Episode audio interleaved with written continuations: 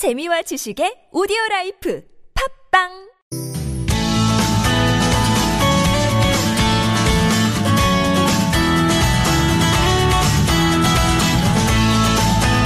서울 서울 황원찬입니다. 2부 시작해 보겠습니다. 수요일 상담 진행하겠습니다.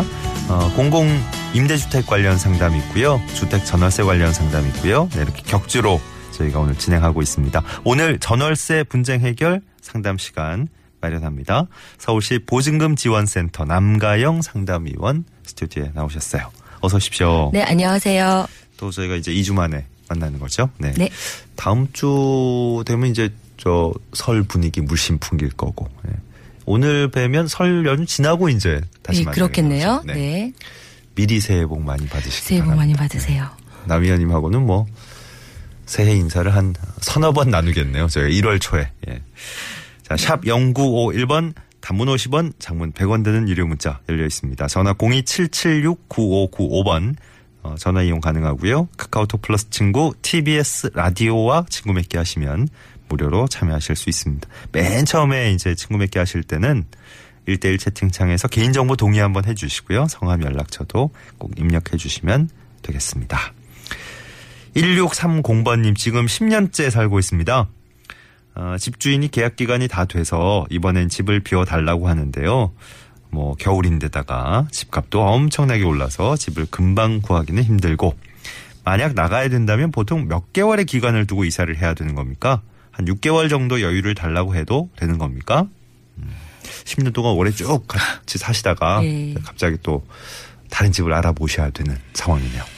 어, 집주인이 적어도 만료 한 달 전에 집을 비워 달라고 했고요. 예. 계약 기간이 다 되어서 이사를 나가는 경우 네. 원칙대로라면 계약서상에 종료일에 이사를 나가는 게 맞죠. 예. 원칙대로라면 네. 이사 가는 날짜는 서로 이제 협의하셔야 되는데 예. 집주인에게 어, 지금부터 이사 갈 집을 알아볼 테니 6개월 정도 여유를 달라라고 해서 집주인이 알았다고 하면 아무 문제가 없지만 예. 예, 반드시 동의해줘야 되는 거는 아니니까 일단은 협의를 해보시는데요. 음. 예.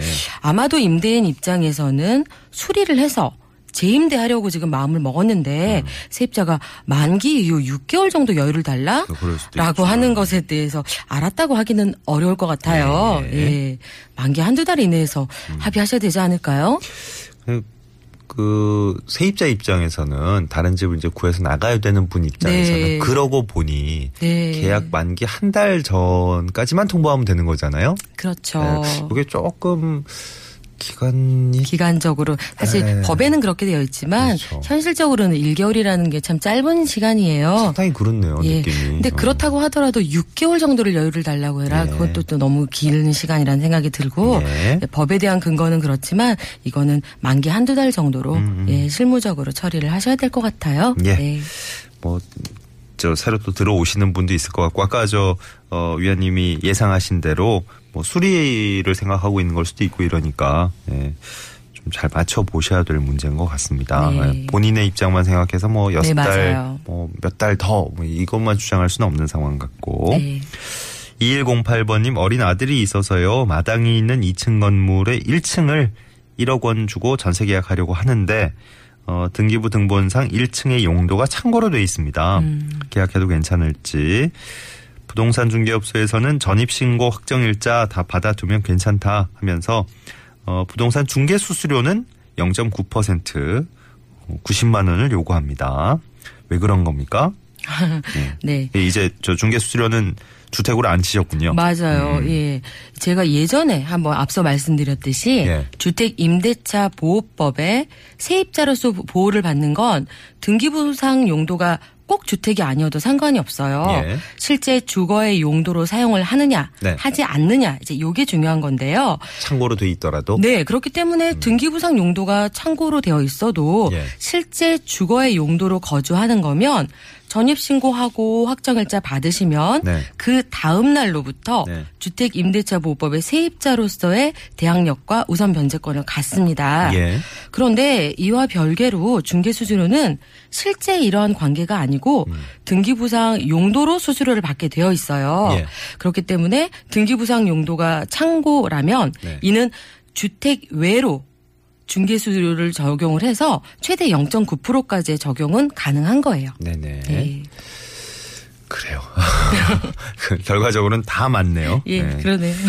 조금 뭐, 저 예. 어, 0.9%까지 청구할 수 있다라고 되어 있, 적용을 할 수 있기 때문에 네. 어느 정도 계약서 쓸때 예, 그 그- 이하로라도 좀 네. 조정을 해보시면 될 것 같아요. 그 선에서 이제 네. 사정을 말씀하시고 합의를 보시는 게 네, 좋겠다는 그렇죠. 조언이신데 네네. 결과적으로는 지금 어, 왜 그런 거죠 하셨는데 이유가 법적으로 설명이 예, 되네요. 중개 수 수료는 어, 주택이냐, 주택 이외냐 이 두 가지로 나뉘어져 있습니다. 그래요. 네. 음, 뭐 그렇 그게 맞다니까 어, 판단을 잘 해서 입주를 하셔야 될 것 같고요. 자, 샵 0951번 문자 이용하실 수 있습니다. 단문 50원, 장문 100원의 유료 문자고요. 전화번호는 027769595번 카카오톡 플러스 친구 TBS 라디오와 친구 맺기 하시면 무료 상담 가능합니다. 네, 무료 신청 가능합니다. 4418번님 계약 종료일이 2월 20일입니다. 음, 딱 한 달 하고 이틀 남으셨나요? 네. 작년 12월 20일 부동산 사무실에서 집주인과 1월 10일에 5천만 원 증액한다는 내용을 특약란에 쓰고 재계약서를 작성했습니다. 네. 음, 재계약하셨군요. 네. 그런데 계약서를 쓴 이후에 집주인이 집을 팔았어요. 보증금 인상분을 지정 날짜에 입금도 했는데 다음 날 다시 돌아와서 그때 처음 이 사실을 알았습니다. 집주인은 이제부터는 새 집주인하고 얘기하라고 하고 새 주인은 그 계약서를 인정 못하겠다면서 7천만 원으로 증액해서 다시 계약서를 쓰자고 합니다. 부동산 중개업소에 항의를 했더니 어, 입금이 아직 안 된 상태에서 일어난 일이니까 제 재계약서는 효력이 없다고 합니다. 음, 아, 이거 묘하게 꼬였네요. 그 원래 집주인은 그 재계약서 쓰실 때 이런 얘기를 좀 알려주시지, 그죠? 네, 참 이런 경우도 있네요. 바로 다음 날에 네. 예, 저희도 임대차 상담을 매일 받고 있지만 네. 정말 사례가 똑같은 경우는 한 번도 없는 것 같은데요. 비슷비슷한 건 많은데. 네, 요 사연도 참 특이한 사례네요.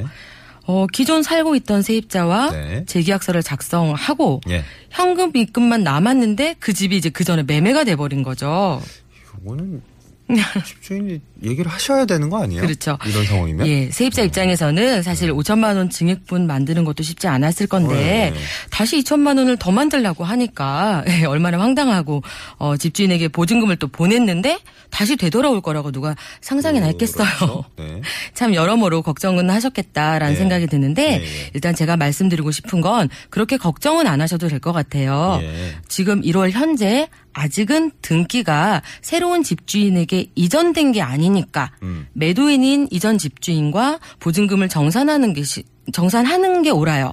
그러므로 어 지금은 좀 번거롭지만요. 네.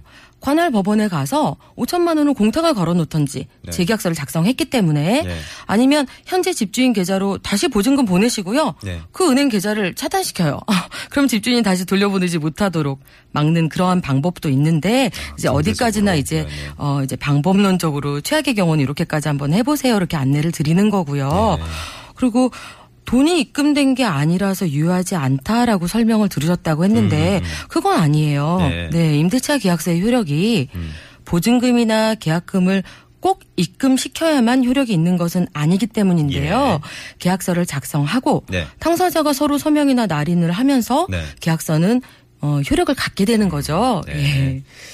어, 그, 뭐, 이 계약은 이루어진 거니까. 그럼요. 제 계약은 법적으로 효력이 있는 거니까. 예. 새 집주인도, 어, 이, 저, 전 집주인과 이 세입자 간의 관계에서 일어난 계약을 그대로 승계해야 되는 그럼요, 거고. 맞습니다. 그리고 이미 매매 계약이 된 거는 맞으나 아직은 네. 소유권 이전 등기가 되지 음. 않았어요. 그렇기 때문에 현재 시점에서 이거를 매듭을 지으셔야 될 것 같아요. 예. 또, 또는 입금을 하셨다면, 예. 바로, 바로 저, 어, 못 돌려받으시는 걸로. 그죠? 안 돌려받으시는 걸로. 간혹 이런 경우 있습니다. 네. 그래요. 음, 아이 참. 그, 지금 이제 설명을 들으면서 잠깐 생각을 해봤는데 그전 집주인 입장에서도 집을 내놓고 이제 팔 의사는 있었는데 그걸 그렇죠. 또 4418번님이 아셨을 수도 있고. 네. 근데 지금 재계약할 당시만 해도 뭐, 아, 이게 안 팔리나 보다 하셨다가 그 재계약 끝나고 나서 바로 이제 어떻게 우연찮게 딱 그냥 예, 계약이 성사가 됐군요. 어. 네. 예, 전 집주인도 아마 미안한 마음이 좀 있으실 것 같네요. 예. 2003번님, 전세 계약 기간 지나서도 집주인 연락이 없어서 그대로 살았습니다. 근데 갑자기 연락이 와서는 보증금을 올려달라 그럽니다. 어, 그건 안 되겠다고 하니까 그럼 반전세로 하겠다면서 그 증액된 보증금만큼을 월세로 내라고 합니다.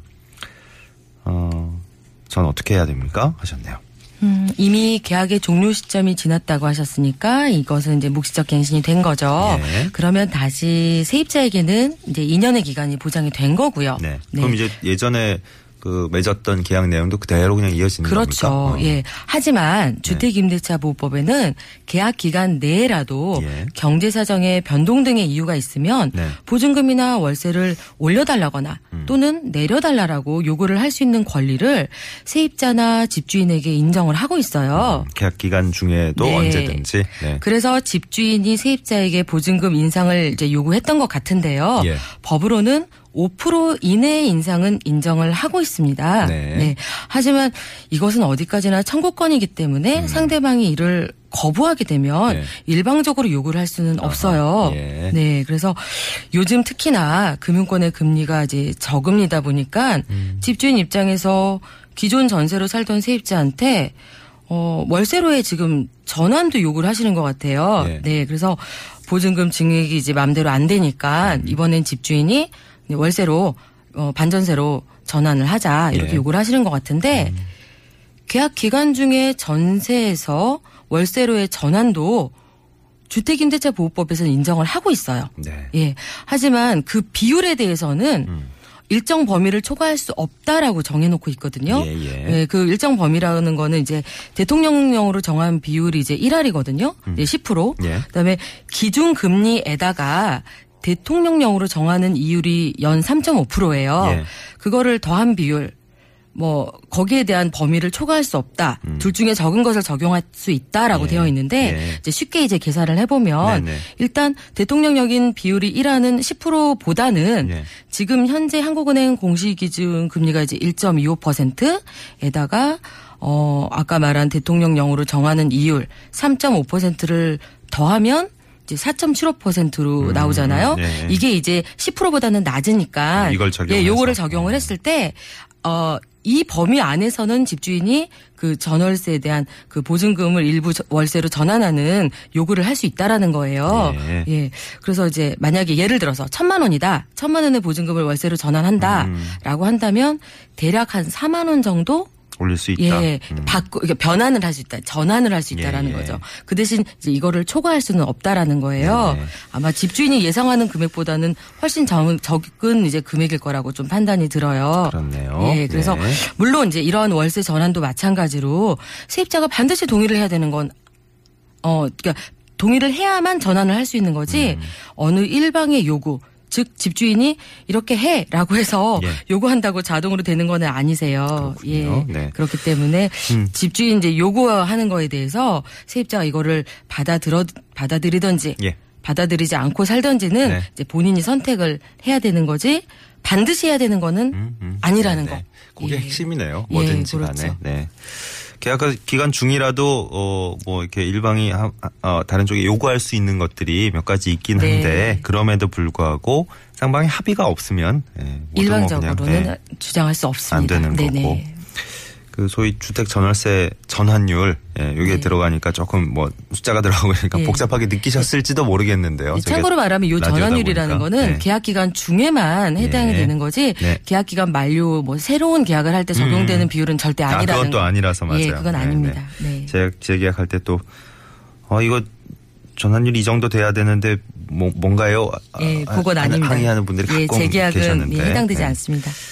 갑자기 부쩍 올라서 놀랄 수도 있죠. 그러니까. 네. 네, 재계약할 때. 네, 뭐, 어떻게 됐든 간에, 그럴 리 없겠지만, 어, 최대한, 최대한 따져도 10%는 못 넘게 돼 있군요. 예, 계약 기간 중에 이렇게 바뀌는 거는. 3620번님, 벽지 한쪽 면에 저희 아이들이 낙서를 했는데 집주인이 이 낙서를 문제 삼아서 전체 도배를 새로 해놓으라고 합니다. 어, 아이들이 2살, 8살인데, 어, 이런 낙서도 고의 파손에 해당이 되는 겁니까? 벽지는 소모품이라고 생각이 드는데, 이런 것도 원상 복구해 줘야 될 의무가 있습니까? 이사를 가실 모양이에요. 네. 그리고 초인종 고장과 싱크대에 있는 기름때도 제거하라고 요구합니다. 음, 다 따라줘야 되는 건지 네. 요구하셨습니다. 뭐 저희가 사진으로 보고 있는 게 아니기 때문에 그렇죠. 네, 어느 정도 심한 상황인지 네. 잘 모르겠습니다. 실제 이러한 내용으로 저희가 이제 전월세 센터에서 어, 분쟁 조정을 하기도 해요. 그럴 때는 각자 사진도 가져오시고 예, 예. 그러한 근거 가지고선 저희가 조정위원회를 열리는데 네. 일단은 이제 질문하시는 내용이 원상회복 의무에 대해서 질문하셨어요. 예. 음. 어디까지 해놔야 되냐. 네. 그냥 뭐 그냥 단순하게 생각하면 처음에 들어왔을 때 그 상태로 그대로 해놓고 가라. 집주인이 이제 이런 마음인 그렇죠. 거고. 거기에서 통상 손모 정도는 빼줘야 되는 거죠. 네. 네. 그래서 방금 말씀하신 세입자분이 생각하시는 것처럼 도배가 소모품인 거는 맞아요. 네. 그렇지만 소모품이라 하더라도 이제 세입자가 선량한 관리자로서 사용함에 있어서 예. 주의 의무를 다 못했다. 음. 이러면 세입자 책임을 져야 됩니다. 네. 근데 아이들이 이제 벽에다 낙서도 이제 할 수도 있지만 음. 좀 과하게 했는가 봐요 아마 네, 그래서 이는 이제 세입자로서의 부주의로서 음. 책임을 져야 할 것이 거예요. 네. 그래서 낙서를 한 벽면만의 도배 비용 정도를 책임지는 거지 네.